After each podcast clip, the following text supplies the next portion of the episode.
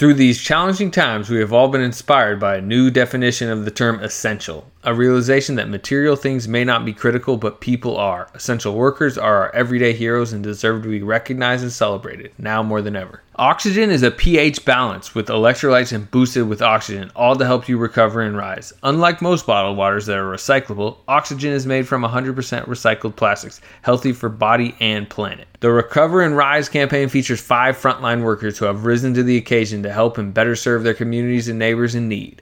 In sharing these inspiring and courageous stories, we aim to paint a picture of what the new essential means and how when we come together, we all recover and rise. Oxigen owner Stephen Curry, you may have heard of him, said, It is such an honor to have the opportunity to share these powerful and inspiring stories with the world. Frontline workers are the real heroes who are risking their lives by stepping up for others and their communities every day. It's now on us to acknowledge and appreciate their service so they too can recover and rise. Additional details can be found at drinkoxigen.com. They have great deals on liters now, so go to drinkoxigen.com. And remember, Oxigen is spelled O X I G E N. If you want to follow on social, go to their Instagram at instagram.com slash drink oxigen. But oxigen is not spelled typically, it's O X I G E N. So instagram.com slash drink oxigen, O X I G E N.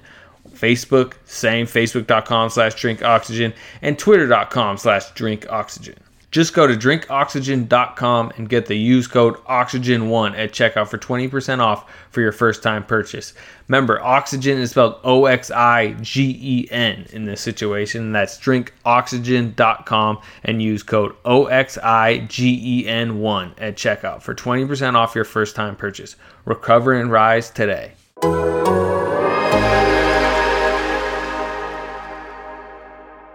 Plus minus?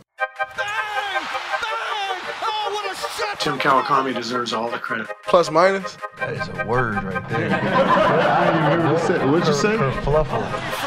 Plus minus? Yeah, like like you, Marcus Thompson. Marcus always tell the truth. Plus minus? The only thing that I would say to Ethan Strauss is that he's a pretty damn good reporter. Um, he's well Plus minus? respected. I think he got the highest plus minus in the season in NBA history.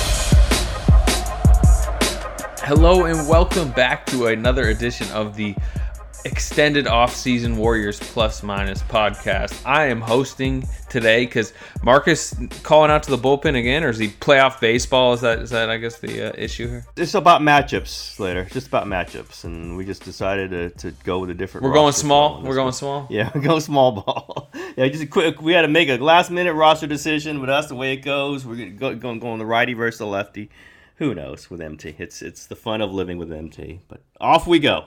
Good stuff to talk about this week, I would say. Right, we have a, I think, a pretty intriguing NBA Finals matchup, which we can get to, while also Warriors technically have been practicing and like sprinkling in random news, I guess, every other day or so.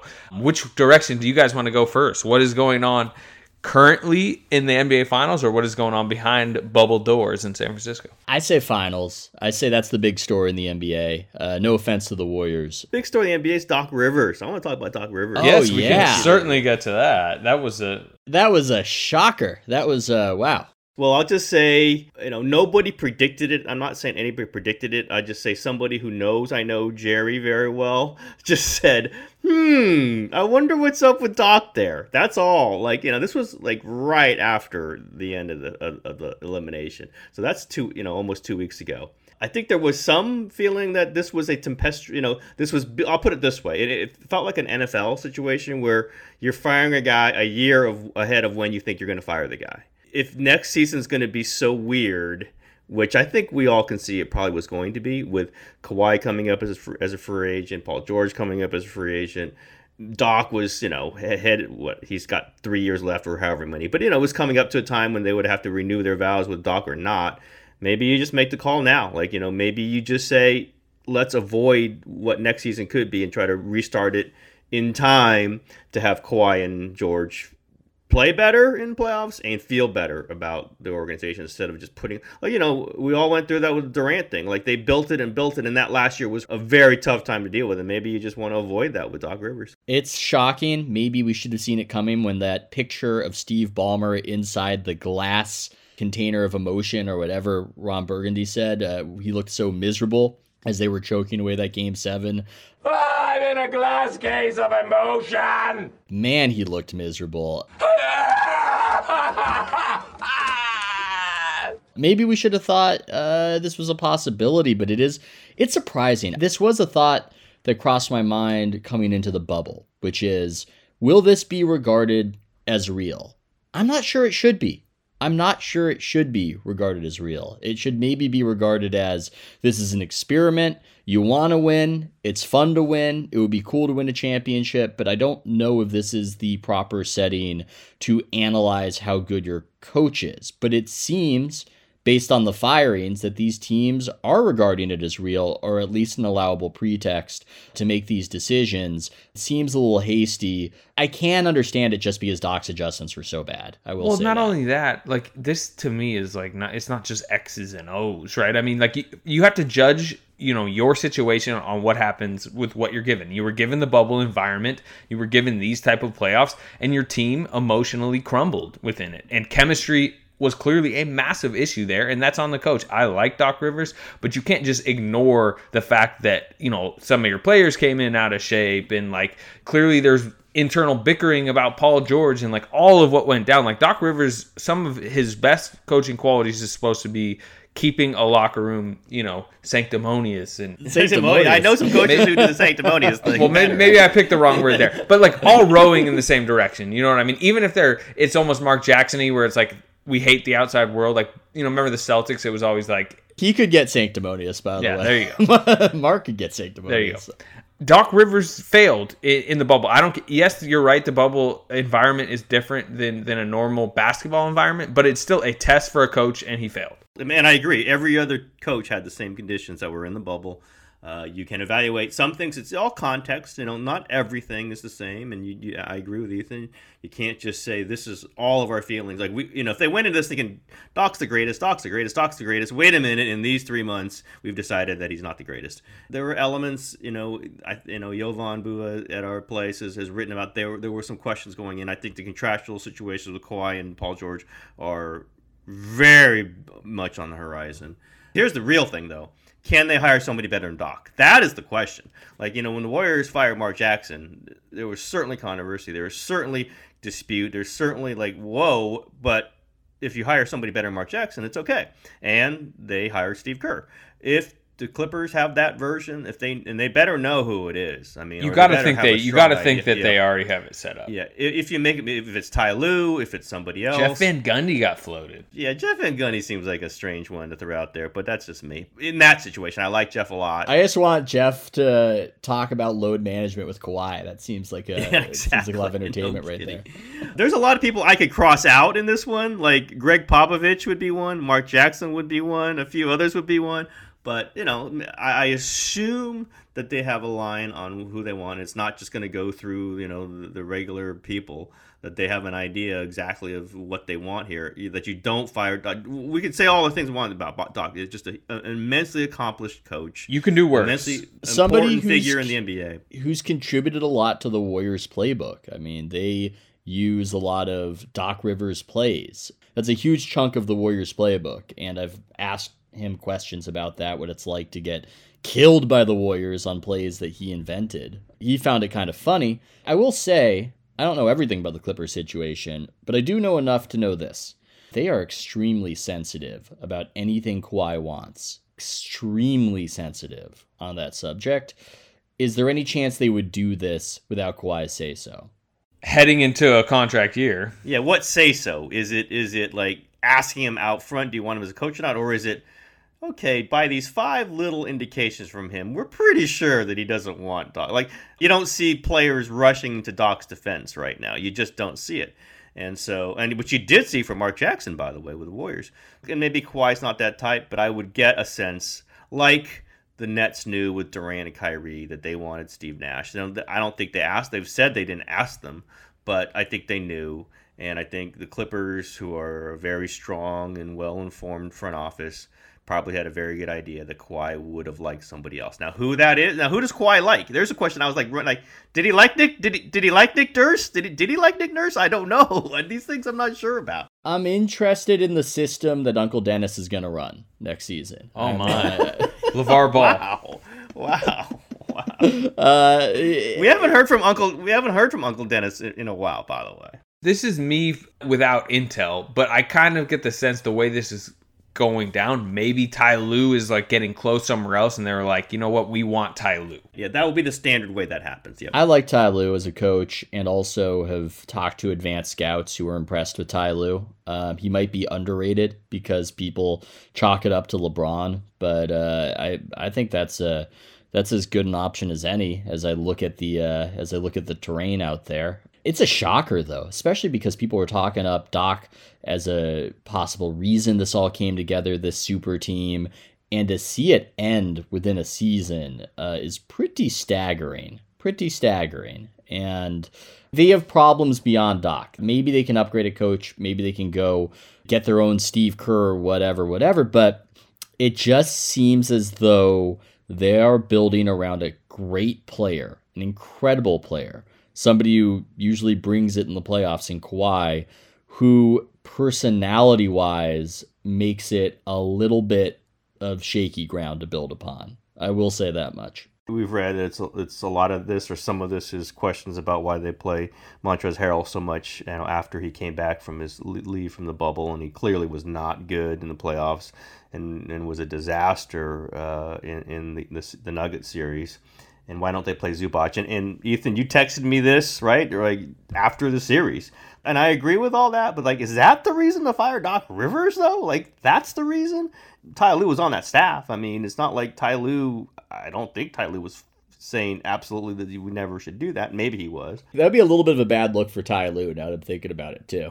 yeah, yeah, I mean, I just that's why I think like it does feel like he's a coach that the owner and the other executives might maybe got tired of. And he'd been there a long time, and they weren't sure what next season was going to go. So if you're not sure, but then again, that's not an NBA thing. That tends to be an NFL thing. You know, it tends to be like let's avoid the contractual situation that will happen next year. Like Mike D'Antoni coaches out his contract, literally coaches out his contract. And that's more the way it works in the NBA. This was about him being the fall guy, the fall guy for a disaster. And I guess somebody had to be, and they decided it was Doc because they didn't want to say nobody's the fall guy. Well, everybody decided it was Paul George collectively. I mean, it doesn't matter Well, if they can't fire say him. Doc or not. Would you guys agree this is not the job you bring in like a first time coach? I just don't feel that, right? You know, again, who knew with Nick Nurse? Who knew? But like, man, this is a tough one just to throw at a, like a, career assistant. Go, go get him. This is your first job. It feels like a young, proven head coach to me, which is hard to get, which is why I kind of threw at Michael Malone because I happen to know there's an executive there who really likes him. I have no idea if he's gettable. That's the type I would think for this job. I'm not sure if you're Michael Malone. I mean, like that is that's a highlight job. That's a potentially you go win a title. But if you're Mike Malone, like you have a 23 year old Jamal Murray and a 25 year old Nikola Jokic, and you just beat the Clippers with them in the playoffs, because you know what could happen? You could go there. It could be a disaster next year, and then you're gone. You know what I mean? It's just No question, no question. Unless you know, it's just Steve Ballmer's got a lot of money. That's what you know. That's what people always say to me. Like Steve Ballmer's got a lot of money. So when you start thinking about equations, it's a little different for him. You know, the Knicks got a lot of money, but they're stupid. There's just not that many teams that have that kind of money, and the Knicks have paid coaches stupid money, right? That's how they got Phil Jackson. That's how they get uh, all these guys. Don Nelson going way back. Who knows? I, I just think it's a weird fit unless they've for sure got somebody lined up. Van Gundy just doesn't seem right to me. There's that normal list of candidates doesn't feel right to me. Of the conference finalist teams, uh, small sample size caveat, of course, all are under the age of 50. I wonder if there's just something about the modern NBA, just all you have to know, all you have to do, that makes it less of an old man's game uh, from the coaching position. I'm gonna go opposite of what you were just saying and throw out a name that I have not heard at all. But like D'Antoni's kind of behind the scenes looking for a job. What about D'Antoni as a fit there? He's a very young looking senior citizen, by the way, Mike D'Antoni is. I mean, it's very impressive. I've seen people suggest his name. It, it just feels like the wear and tear of a Clippers with, you know, with Kawhi, with Paul George. It doesn't feel right to me. Now, I understand the offensive kind of focus on that one. Again, I could see it happening, but I don't know that that's where I would go. I would go younger. I would go schematic, younger coach. If they, you know, find the next Nick Nurse. Do they have that? Find the next Erik Spoelstra. Do, is that identified? I think Ty Find the Lue's a good Michael coach. Malone. I think Ty Lue's yeah, a good Ty coach. It could be Ty Lue. It could absolutely be Ty Lue.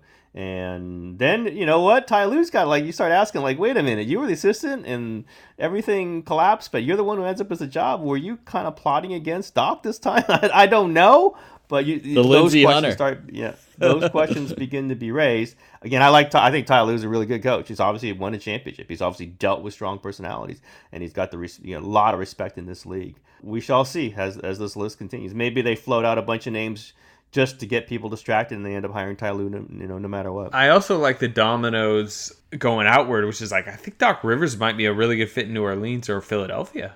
I just want to say this. I just love the way that Anthony pronounces that city in Louisiana. That that is one of my favorite long running of, of the drinking game of the drinking game that includes He's Warren got New Orleans.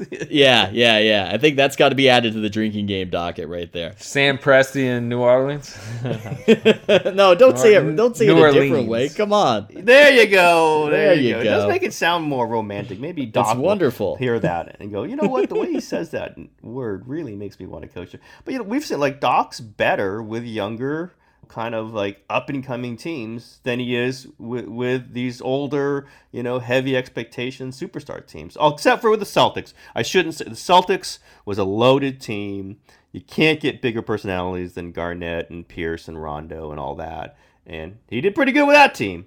But, you know, there's something to be said that when, you know, he likes this like 10 man rotation. He likes this, you know, when the Clippers didn't have Paul George and, and Kawhi Leonard and they played the, the Warriors great two years. Was it, I can't even remember when that was last year. Was that last season? Yeah, that was last season. Yeah. yeah. It, feels, it feels like 10 years ago. People were saying Doc did the best coaching job of anybody. I mean, this is life as a coach. You go from, oh my God, you're incredible, uh, you're the best there is, to fired within a season. I mean, I remember Steve Kerr was jealous of Doc. That Doc had this team that just played hard, full effort, strength and numbers.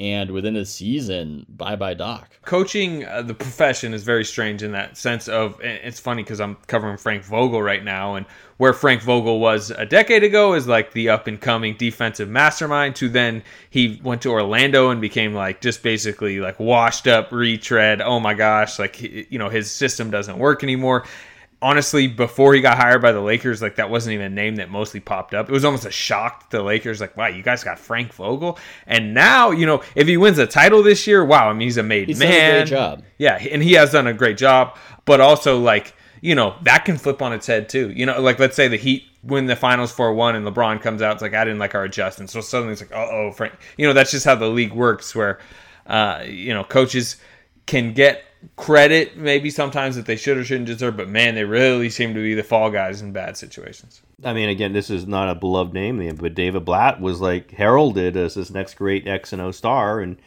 gets the Cavaliers to the finals, and then they got a switch in the middle of another final run, and they win the championship without him. You know, now he's just, you know, like he's just disregarded, and that happens because of the finals. It happens because relationship with a superstar. I'll just say, we'll just try to get this to the Warriors at some point here. This chemistry, this sustainability, this enduring run with Steve Kerr and Bob Myers is pretty remarkable. Now you win championships, you can you know you, you get that leeway. Let's see what happens after if they go three four years without one. But we haven't had to think about this for a while, covering them. You know, this has not been a glimmer of a possibility. That kind of stability is good, but you got to pick the right person. They didn't have it with Mark Jackson, even when they were winning. You've got to have the right set of characters and players and personnel people and ownership.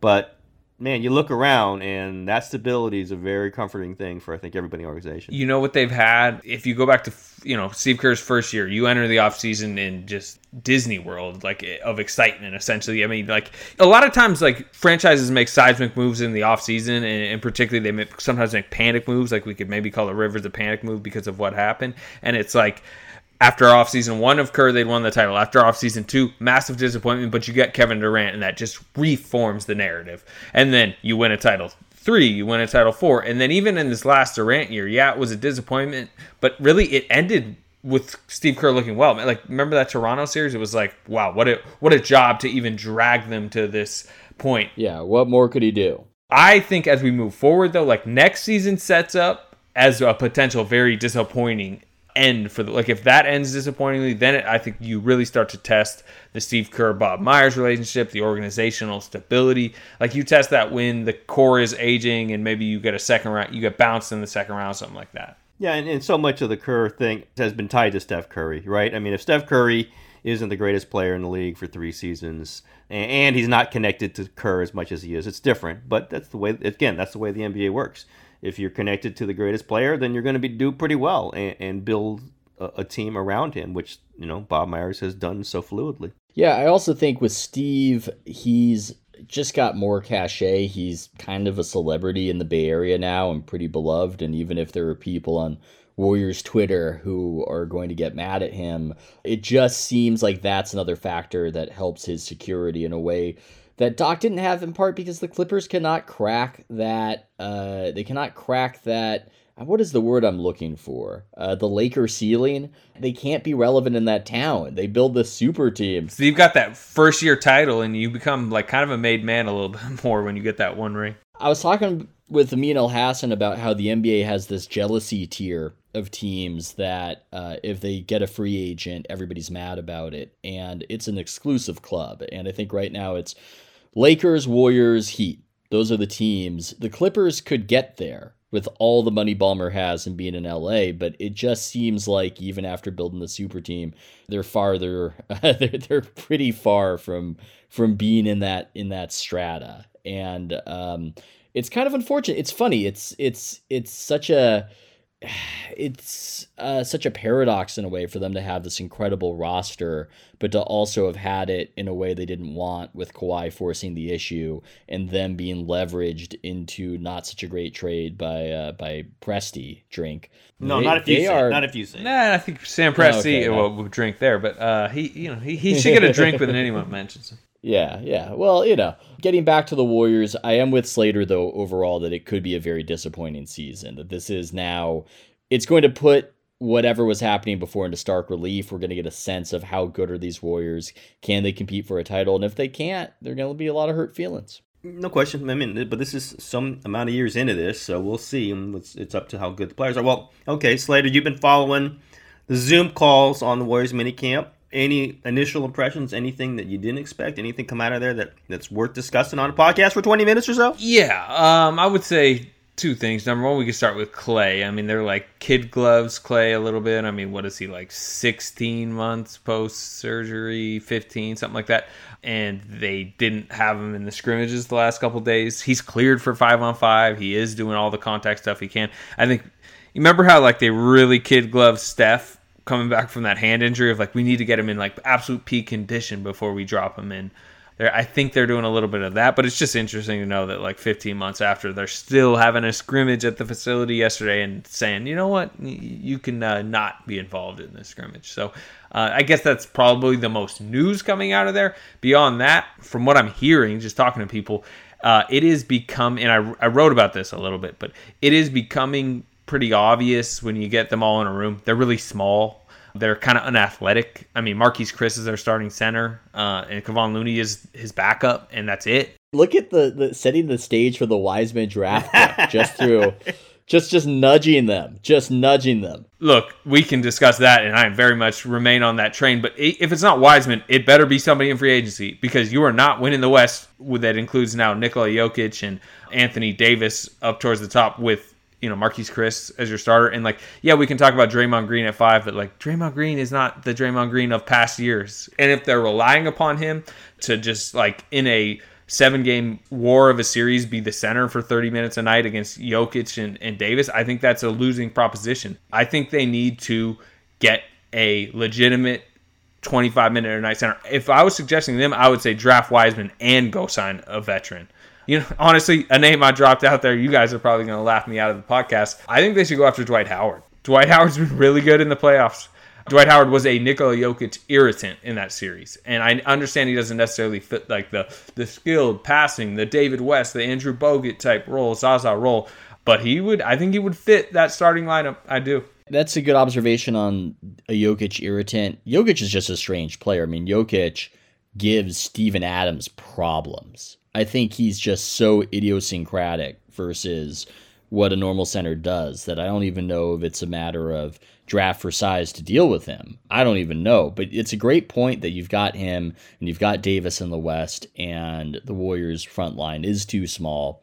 Yeah, I I don't know. I don't know, man. I'm seeing Killian Hayes momentum. I'm seeing scouts. I'm seeing I'm seeing his agent is getting to work. I was on a Zoom call with him yesterday, which we can get to. But I would just say the main thing is you talk to people behind the scenes. And Tim, we were talking about, hey, it's good to get these guys in practice because then you kind of feel what you are as a team. And there's a there's a sense that they're not big and athletic enough. Now, I'm not saying that has to be James Wiseman. I'm just saying I think we forget about what Durant did for them defensively, as he he was a seven footer. We think about their past teams, and there's this idea of like, well, it was Draymond at center, and you just small balled and won. Well, you had a wing that was seven foot tall and, and was like ninth in the league in block shots. You have Bogut was on that team last year and was obviously on the earlier teams. Zaza played a more important role back uh, when he was still decent. David West, like they just don't have that. That's a massive hole in the roster that, in my opinion, if they want to get back to you know real contending status, they need to fill that hole. And guess I'm going to throw another name, Andre Iguodala, who is now the Heat's backup center in the finals. Iguodala and Durant served as power forwards. That's what they were for the Warriors for a lot, uh, and they don't have anybody who can do those things. I, I completely agree, and I think Wiseman and adding a center is the way to go. Now you don't have to add if you're going to draft Wiseman, you don't want to invest so much in another center, but flexibility it matters. We talk about it, but it doesn't just mean six foot six guys. It means the flexibility to go guard a big, go have somebody who can who can defend on the perimeter and still be big and still drop back and still help protect the rim. And they do not have that. And if you are in the right spot to draft a guy who's that, I think that is interesting. I didn't hadn't thought of it that way, but the way you describe it, they look around and go, okay, this is who we got. You know, Draymond's not there, Steph's not there, but everyone else, we could do better at certain areas here, and they could probably do they could do better at a lot of different areas. They were 15 and 50 last season, but that makes sense. Like if, if you're going to get something out of it, it don't doesn't all have to be positive. It can be like, okay, forget all this talk about like making a big trade for wing for now. That's I'm sure that's still out there. Let's go get a big guy. You know who their tallest player is? Whole. I don't even know. Alen Smailagic is Smailagic. That's it. It could be, but wow. yeah, you're just completely disregarding Smailagic as the answer to all things. It seems like he sort of leans forward in a way or walks in a way that makes him appear shorter than he is. He's the only player on the roster that's six ten. Their two centers are six nine, which like Marquese is much is a much uh, bigger presenting six foot nine because he's more of like the high flyer. I'm gonna play devil's advocate. Maybe this will transition us into the finals discussion.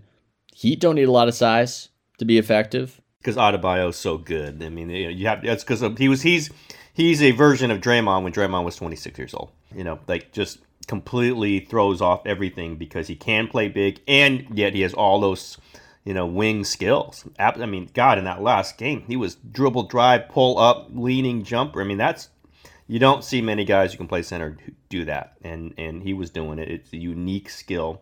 Okay, let's just switch to it. I was just in my mind, if you had to take one player off that Heat roster to build around, who would it be? Yep. It would be yep. Bam, although Tyler Herro's kind of making it interesting. Yeah, Thirty-seven points on Marcus yeah, Smart. He's so, yeah, yeah, Herro because he's so young, no question. But man, if I had to win a game, like even if I'm throwing out ages, I'd take Bam over Jimmy Butler. I mean, I just he's so unique. He's just so unique you know, I don't know that he can guard Jokic. Well, you know what we're about to see? We're about to see Bam against Anthony Davis in the finals, and that is going to be very interesting. Absolutely, but you know what? The, you know, that's the, the one thing about the Heat is they got some other guys they can throw at him. Well, they got to throw all those guys at LeBron, though. That's the. Pro- I think they need to go Bam, AD, and then all the wings on LeBron. Is, is my prediction, but well, also they'll go two three zone. They'll go zone. What's the series price right now? I haven't I haven't checked that out, but I know the Lakers are heavy. I think, I think Lakers are favorites. like two and a half to one, something like that. Something like that. I gotta say the Heat are a sneaky, sneaky upset pick. Obviously, the Lakers should be favored, but the Heat, you got some of the elements you want. You you have a guy who's a good option to guard Davis. Maybe Davis will kill him, but it, it's as good an option as you're gonna find theoretically. You've got three point shooting, you've got versatility, And it's not an environment in these finals that is the typical finals environment that tends to uh, rattle young players. I think they're a sneaky upset pick. I'm kind of feeling them. I picked Lakers in seven, but I but I agree. I think the Lakers are being considered far too big a favorites than they are. Miami's starting lineup presents the Lakers starting lineup with issues that the other team, well, Houston kind of did, but then Vogel proactively went small and won that series. But the fact that the four, the three, four on the Heat right now is Duncan Robinson, Jae Crowder, and they're both taking eight to 10 threes a game. Meanwhile, are the Lakers going to? They really don't shouldn't stick with uh, AD JaVale, but they went to AD Dwight and it made sense against Denver. I'm not sure that makes sense against Miami. I think they should go to Markieff Morris or Kuzma in the starting lineup. But if Vogel's late on that, suddenly they're down 1 0, they're down 2 0. I don't know. I actually think it's a really good finals overall because you have the X's and O's interesting aspect, but also you have LeBron, Pat Riley, LeBron, the Heat, Pat Riley, the Lakers, uh, Vogel back against the Heat. You know, Iguodala, LeBron. Am I wrong for thinking those storylines don't really pop for people? Like there, there are these obvious storylines, but I just don't think that they. We just don't have a storyline culture right now because of the pandemic. That's my feeling. Like we don't have these stories building up this because you can't talk to these guys. Like you know, we what would we have? We'd have story after story of you know what does LeBron think about what's going on with Miami? What does Miami? Well, think media about day is in about get- an yeah, hour, but yeah, well, yeah. well, yeah, we'll see if they if Slater can drum it up for us. But you just don't have. I, I- I've experienced this because I'm covering some of these things, and you just don't have this build up because we can't get to these people. It's just it's a fact. I'm not complaining about it, but it's just a fact. That's an upside of the NBA's bad ratings, I think, is that if the NBA got killer ratings during this bubble with the media shut out of everything, God, we would never see them again, right? We would be at arm's length forever. But now it's, hey, you might hate us. You might. The NFL's getting good ratings. Does that mean that they're going to shut us out forever? I would hope that does not occur. The NFL ratings, I think, is a mixed bag. I not to go ratings nerd. Yeah, it not go maybe too ratings part of the game. For instance, when ESPN puts the Monday Night Football game on ABC, ESPN, and two other channels, and then combines all the viewership to say that they're setting a record number, I I, I call uh, I call foul play on that one. That's a little bit that's shenanigans, I would say. It's a big, but it's a it's a big audience. NFL's a big audience. But let's let's shift over. I just this one thing that Jay Adande brought up, and I really I'm really thinking about is again, and we don't have all this preliminary, and that's but let's let's understand that maybe it happens today. The fact that they talk Jimmy Butler and Dwyane Wade and Spoelstra talk about Miami culture, Miami culture, and they never mention LeBron's name, and yet he's the greatest player in franchise history. They win the champion, the two championships only because he was there. He just chose to go there. Then he leaves. And then you know, I'm thinking of this as Adande says it, and then I'm reading Dan Woike in the LA Times, and it's they're talking about how Butler's just merged with this culture fantastically, and we've got Spoelstra talking about the great leaders in the established Heat culture, Udonis Haslem and Alonzo Mourning and Dwyane Wade and da da da. No mention of LeBron. It's fascinating to me. I understand it. It definitely hits true, They were burned up on on what he did to them. but I mean, yeah, really it's it burned is like he is your greatest player in franchise history. You won the championships not that long ago, and I know they're playing him, but I don't think Spoelstra knew that when he was telling telling that to Woike. It's just fascinating. It's a fascinating dynamic, and you know, and he did not really fit that culture. I mean, that, that's the point. He did not really fit the Pat Riley culture, and he proved that by leaving. It's not like nothing against him, but it's just a fact of the situation. Well, he uh, left in such a way where the Heat. I don't know if I'm telling tales out of school here, but it was a weird bridge burning kind of way that he did it, from what I've heard at least. he took it so deep into free agency, he left them uh, kind of like with their pockets empty. Uh, and remember, they almost lost Chris Bosh to Houston because of it. Well, it was that, and it was also the meeting itself was one in which grovel, basically grovel before me, Pat Riley.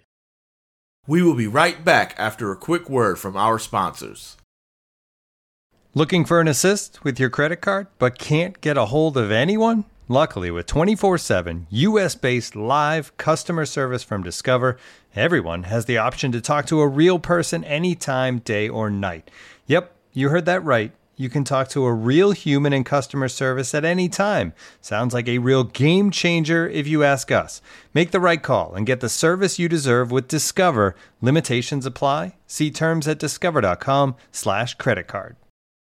It seemed like a lot of resentment had built up from LeBron towards the Pat Riley regime um, and the restrictiveness of it.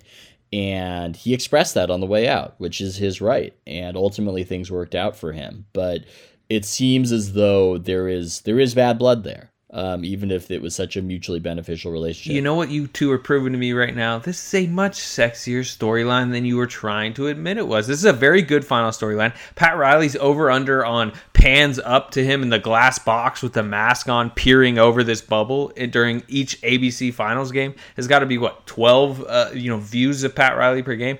This is going to be built up. We are part of the machine right now that is building it up. All the NBA podcasts out there today will talk about it. A bunch of LeBron questions in his media day, uh, and Spoelstra will get that today. ABC is going to pump and pump and pump it in their pregame tomorrow night. I assume you guys will probably watch Lakers Heat. It seems like a it should be good TV. I think this is going to be a much better storyline than even Lakers Celtics, despite the brands are, because there's no personal history, and much better than Lakers Bucks would have been. We would have seen LeBron and Giannis, cool, but other than that, there's no connections. I love Lakers Heat. I agree. I prefer Lakers Heat as a series. I think Lakers Celtics gets watched by more people, but there are good storylines. They might be, though, what it doesn't have is the player storylines, I guess is what I'm saying. It has this intriguing LeBron, Miami, uh, Pat Riley, Spoelstra resentment, all of that, but it doesn't have typically what we want as viewers of the players themselves um, and them having some kind of bad blood. That's what it's missing. That's what I'm saying. Where it's not really having the buzz as a as a as an amateur buzzologist. I think the pandemic has, has affected a lot of this. I really do. Like, not to make it all personal and, and our little professional desires, but having reporters around talking to people adds color. It does build up things. It does create like, oh, there's Jerry West talk. Remember like that time he just showed up at practice and they started talking about LeBron? Like, boom, that was a huge story. Jerry West is praising LeBron James as one of the greatest players of all time. Like those things matter, and you're not getting much of that right now and it's nobody's fault. Nobody's fault. It just again, uh, and and yeah, Ethan talks about yeah, master, but I am a connoisseur of those moments.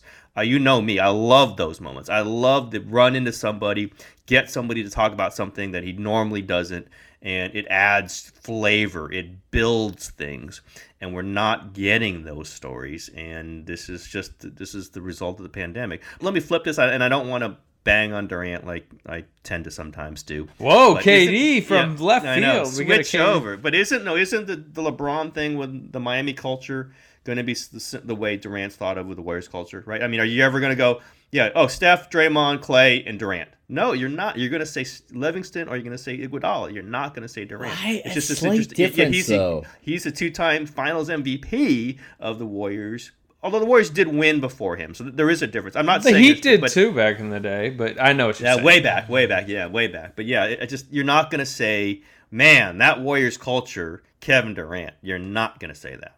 No, it's uh, Kevin Durant, A Rod, uh, Steph Curry, Jeter, as far as the fan base uh, resonates to it. But the Miami situation was a little bit different because I think the Heat fans got so emotionally invested in the LeBron saga and being hated because of LeBron and LeBron being hated. And I think he loomed larger, even if the approval rating is higher for Wade. LeBron was just this all encompassing thing in a way that was a little bit different. He's a Durant equivalent on the Warriors, and Wade is the Steph equivalent. I mean, I think it's just right there for us all to see. It's like Wade was except Wade like retired during the Heat run. I mean, it's the difference. Well, you know, he, uh, they're a little different in times of their careers, but I'm just talking in franchise belovedness.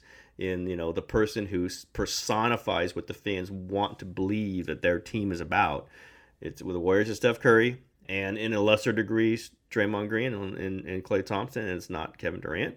In Miami, it's Dwyane Wade, and to a lesser Bosh is mentioned in there. It's Udonis Haslem is mentioned in there, and it's not LeBron. It's just fat. I mean, these are two best players in the universe of the last twenty years, and they're not mentioned as the key parts of the cha- of the. Well, know, LeBron's Cleveland. You know what I mean? Like LeBron. Yeah, LeBron's Cleveland. No question. Well, that's but they draft, but they drafted him. Wade drafted by the Heat, won that early title by the Heat. That I mean, trust me, I was a Heat fan growing up. I was 13 when uh, Dwyane Wade was drafted. I was 16 when he won the title. Like I had Dwyane Wade shoes. Like he grew up with the Heat, and that matters. Just like Steph Curry grew up with the Warriors, and the reality is LeBron James has the decade almost of Cleveland background before he even got to Miami, and Dwyane and Kevin Durant had the Thunder background. He Kevin Durant was Thunder. He, he was not you know Warriors. He got to the Warriors when he was like 28 or something. Yeah, absolutely. I'm just saying it's it's a comparable, and it's a comparable situation. Is LeBron the king of, you know, they talk about winning ugly for the games themselves. Is he the king of winning ugly when it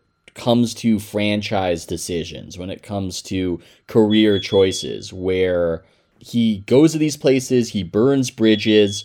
Sometimes it looks like it's not working out, but in the end, here we have again LeBron back in the finals. You know, a lot of discontents on the way to doing it. That crazy situation with Anthony Davis and New Orleans and and everything else. But here he is. You can't argue with success. And I feel as though there's just something to the LeBron saga where he just continues continues to get his way, continues to do it in a way that pisses people off.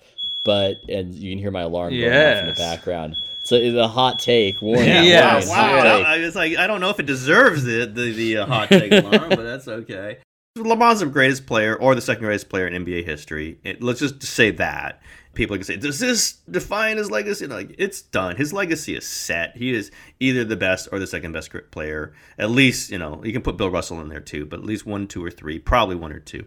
Because he's so good and has been so good for so long, and he's so savvy about his contracts, he's been able to be. He's yeah, is LeBron more powerful than most teams? You know, it's, it's possible. So he's just it's just a different level of control. It's a different level of understanding where he is.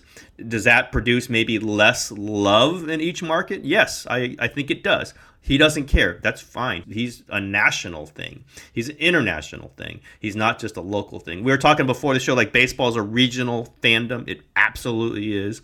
Although I know Ethan's going to be watching the games today and not watching the NBA finals tomorrow, but Wow.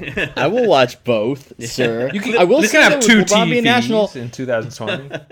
I will write about this, and I maybe this is the place to float it because I think I'm going to just be by the book, the numbers uh, for the most part for the upcoming article. But very surprised at how few people were watching the Lakers and LeBron conference finals. So I do wonder if there's something to at least when he's on the Cavs or on the Heat, it was more resonant than when he's on the Lakers. I was frankly shocked.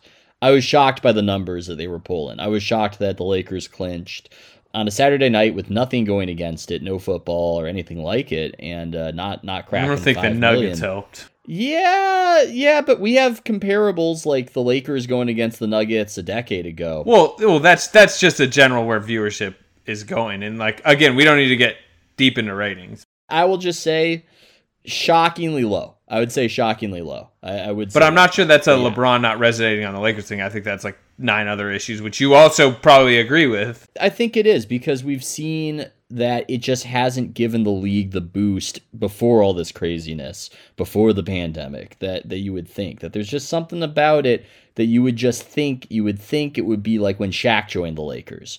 And it's just not that. But what what if it wasn't the Lake? What what if the Nuggets versus the Heat? What if it was a Nuggets Clippers Western Conference Finals? Like it's, it's better with LeBron than it would have been without LeBron. LeBron adds. I mean, this is a it's a it's a tricky thing to parse. I guess what I'm trying to parse is LeBron Cavs seems to resonate way more than LeBron Lakers.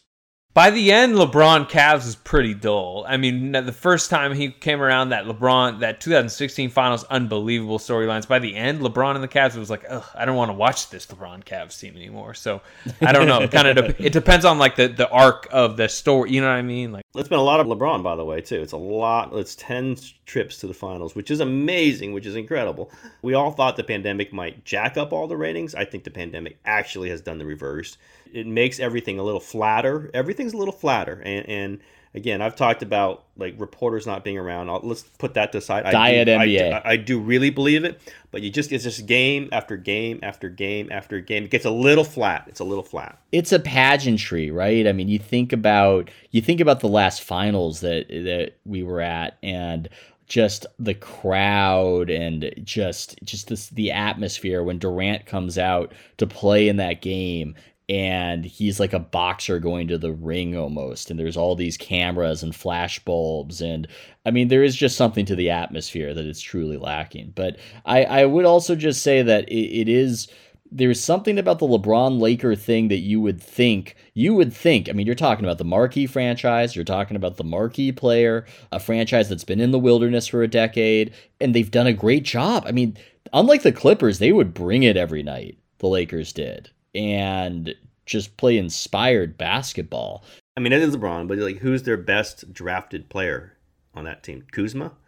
You know, it, like, drafted it, player. It yeah, becomes that's a little huge, like the, that's the, a huge the fans aren't that. I mean, you listen, everybody's invested. Honestly, in you want to know the name that like There's no- that- there's no that- Kobe. That's Kobe's still the name. You know, like they, they win these games and half the fan base is like for you, Kobe, and like uh, trust me, I'm not criticizing that. I'm just saying like they that's how they connect to their past. It's like you know, Don't believe me. You know, I know that. I know that. Every conference finals game Kobe played in was watched by more people than every conference finals game we just saw with the Lakers. So that's one stat. And that might be true no matter what. In, in with the lowered viewership across the board. I also think what's going on in the world, particularly in our political Definitely. realm right now, it just, Oh, yeah. regardless of how you feel politically, it's just hard to pay attention to something that isn't that important in you know comparison. You don't have to sell me on multiple factors. This is a multiple factor situation. It's hard to disaggregate them, but I do think it is generally true that the LeBron Laker thing has been A, enormously successful, and B,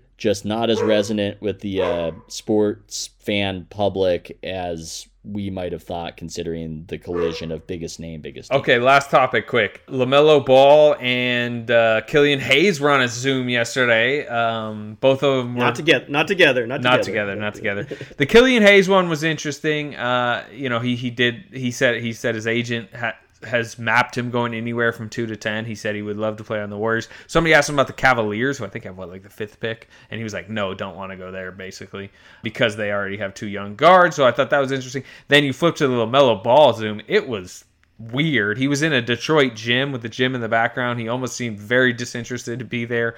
Everyone kept asking him about their team. You know, hey, did you talk to the Knicks? Have you talked to who? At one point, they asked him if he talked to the Wolves. He's like, I don't know, uh, which was a weird answer. then I did. I asked him about uh, LaVar saying he's not a fit with the Warriors. I thought he that was his best answer. He actually, I think when that came up, he was like, I want to kind of nip this, and he said like, Hey, he's his own man. I'm my own. He has his opinions. I have mine.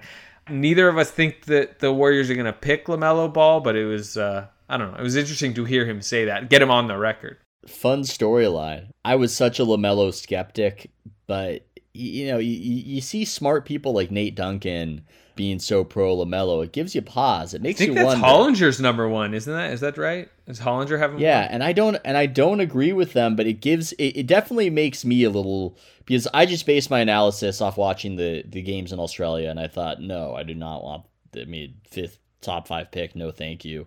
But smart people are coming to different conclusions, and you have to respect that, and I do. Man, it, did, did Killian have to do it on Yom Kippur? I mean, I would have wanted to be on that call. I'm just saying.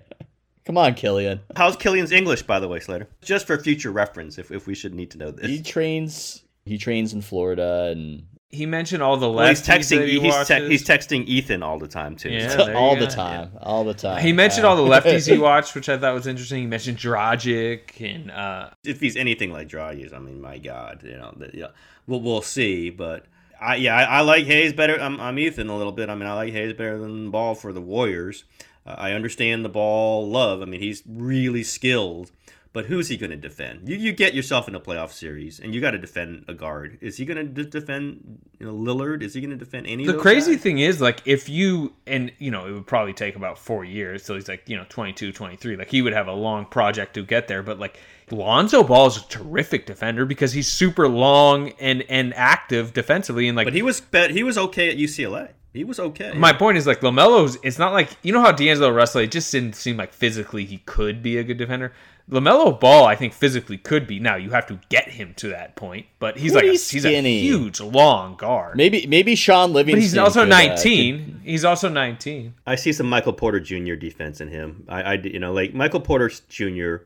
I don't care if he's just coming back from the back injury, although he's not just coming back. he's never going to play good defense. He's never ever going to play good defense. I can just tell. There's just something about him that he does not have any interest in playing defense. And I get that from LaMelo. Other than they're both incredibly. And listen, Michael Porter does not hurt you People as a player. can change mentally, but between the ages of 19, 20, 21 to like 25. Like, where, where I'd agree with you is like LaMelo Ball is not going to be locking anybody up in the 2022 playoffs, but maybe the 2025. Being 180 Yeah, pounds. yeah, okay, but that's a, and that you know, yeah, that's five He's years. not down always going to be 180 pounds. Like the guy is like sprouting as an athlete. Like you can grow differently, and like he might be 210 pounds come, you know, 2023. Now I'm I'm not advocating to draft him. I think he's either a disaster or uh, or you hit gold, and I'm not sure the Warriors should, you know, choose that option. But I'm just saying I wouldn't discount him long term. Potentially as a good defense. Do you know? Not. I mean, like, could he not be Lonzo Ball defensively at some point? again, I thought Lonzo was. I always thought Lonzo was a pretty good defensive player. So I mean, again, that's my bias from having watched him at UCLA, and I just saw it. Like this guy, like cares. Sometimes he did, sometimes he didn't, but he did. He was a little hard nosed, and I don't know that LaMelo Ball is is, hard nosed on defense. Like like Lonzo would get in there, stick his face in, and go get the ball. Rondo kind of like sometimes, Uh, and he, he does go for the steal, probably way too much, but it shows he wants to go get the ball. I don't know that LaMelo is like that at all. I just think they're different characters. I'll take Lonzo over LaMelo. I, I'd do it right now, and, and even with that funky jump shot, they both have funky jump shots, but Lonzo Lonzo really does. I just think he's more of a complete player. I, I'll take Lonzo Ball all day. I will not be in love with LaMelo Ball unless I see something entirely different. Again, that might be completely my bias from watching UCLA. I admit that, and watching Ethan's cut ups, uh, editing his stories from Australia. I just don't see the same thing. I see some Michael Porter Jr. like minor Michael Porter Jr. and I like again I, I like Michael Porter Jr. as a you know part time player. I do not like him as a full time player right now. And I see some same things and without the jump shot. Like you know Porter can shoot the ball. I don't know that ball is ever going to shoot like that. But the same kind, you know, get to the rim, kind of you know make some interesting plays, challenge the defense. I think LaMelo Ball will do that. He's probably a much better passer than Porter, but man, on the defensive side, you can't play Porter. Like you just Michael Malone cannot play Porter to finish games, or if he does, he's giving up so much on the other side. It's it's a Lou Williams situation, and I think once you have that, Lou Williams never got it. You know, like those guys, like they're just only thinking about scoring the ball on the other side, and it's a hard thing to mix in as the number two overall pick in my mind. Silence. I wiped. I, I just floored you with that one. Wow. Mr. Strauss, Killian Hayes remains numero uno atop your Warriors board. I'm going down with the ship, man. I'm I'm going down with the ship. I uh, I Hey, Sch- believe in Schrader's little career push here has helped you out, by the way, in this argument. Like Schrader, like two years ago, was like, out, you forget about it. Anybody compared to him is terrible. Now, Sch- or Schroeder, I guess we call it, Schroeder's a good player, and if if Killian Hayes is that, that's a good player. And he put up better numbers than he did that that comparable. And look we're going off not too much information. We didn't even get We're getting closer, of any of these. Yeah we're getting no but i'm saying that we're we're not getting full information on any of these guys. And i was enjoying watching hayes play and uh, was was enjoying uh, was enjoying the games and sort of coming up with okay I think he does this well I think he does that well. And then the season stops. And so you're not confident in any take but my general belief in this is that playmaker perimeter guy so much more value than you're getting from bigs typically so that's one of the reasons why he's there for me but I understand I understand what Slater's saying I understand the Wiseman logic I uh, like me some Okongwu um, if you want to make a Bam comparison right there, that's a pretty good one. Can he shoot though? Can if he can shoot? I think I'll Okongwu can shoot. I think Okongwu can shoot. He's over seventy percent on the free throws. kind Good think shooting for Wiseman him. might be able to shoot. We'll see. He might be. Oh, that's thing. We've seen. I mean, we've seen one game against a real team from Wiseman. Wiseman might be able to do a whole lot of things. I mean, it's it's so hard to know. But I think Okongwu within a year or two is going to get that three point shot going. So I don't think he has the quicks and the playmaking potential of Bam. I think that's that's tough. But yeah, so those are all options. He's six eight, right? He's not a big center. I think he's right around six nine ish. No, okay, yeah, yeah, but you know, then you're ta- again, you're talking about a not big center. Yeah, Warriors got a bunch of Wiseman. six The thing, nine. yeah, the thing with Wiseman is he is a big center. He is a big center who can play with big centers. Sometimes big centers are really bad though, so they don't. That's why there's He's like there's- already Rudy gonna- Gobert size, which is like wow. Uh, yeah. All right, you guys good? We're good. All right. That's the old Ritter right there. Yeah, the old yeah, Raymond. good, Ritter. Good, good, good, good, We're good, good. We gotta get on a Zoom. We, they, we, they got Mychal Mulder on a Zoom call today. Mychal Mulder. Mychal Mulder on a Zoom we call. need, we you need know, Klay got, Thompson. uh, Klay Thompson's going to be on a Zoom I call. would love for Klay Thompson to be on Zoom call, but they've just uh they have not. We've I- got Rocco in his place. Rocco on the Zoom call. It's International Dog Day. Oh my. All right. Uh, yeah, no, I hope they do get Klay on that Zoom call, but I think Klay has to agree to go on that Zoom call. Yes, he's doing a pretty, does. pretty good Probably, job, but it seems avoiding them. So, all right, everybody, we will talk next week. It'll be right around the middle of the NBA Finals, which should be interesting, and right around the end of mini camp for the Warriors. Hopefully, Klay will have talk by then. We will see you then.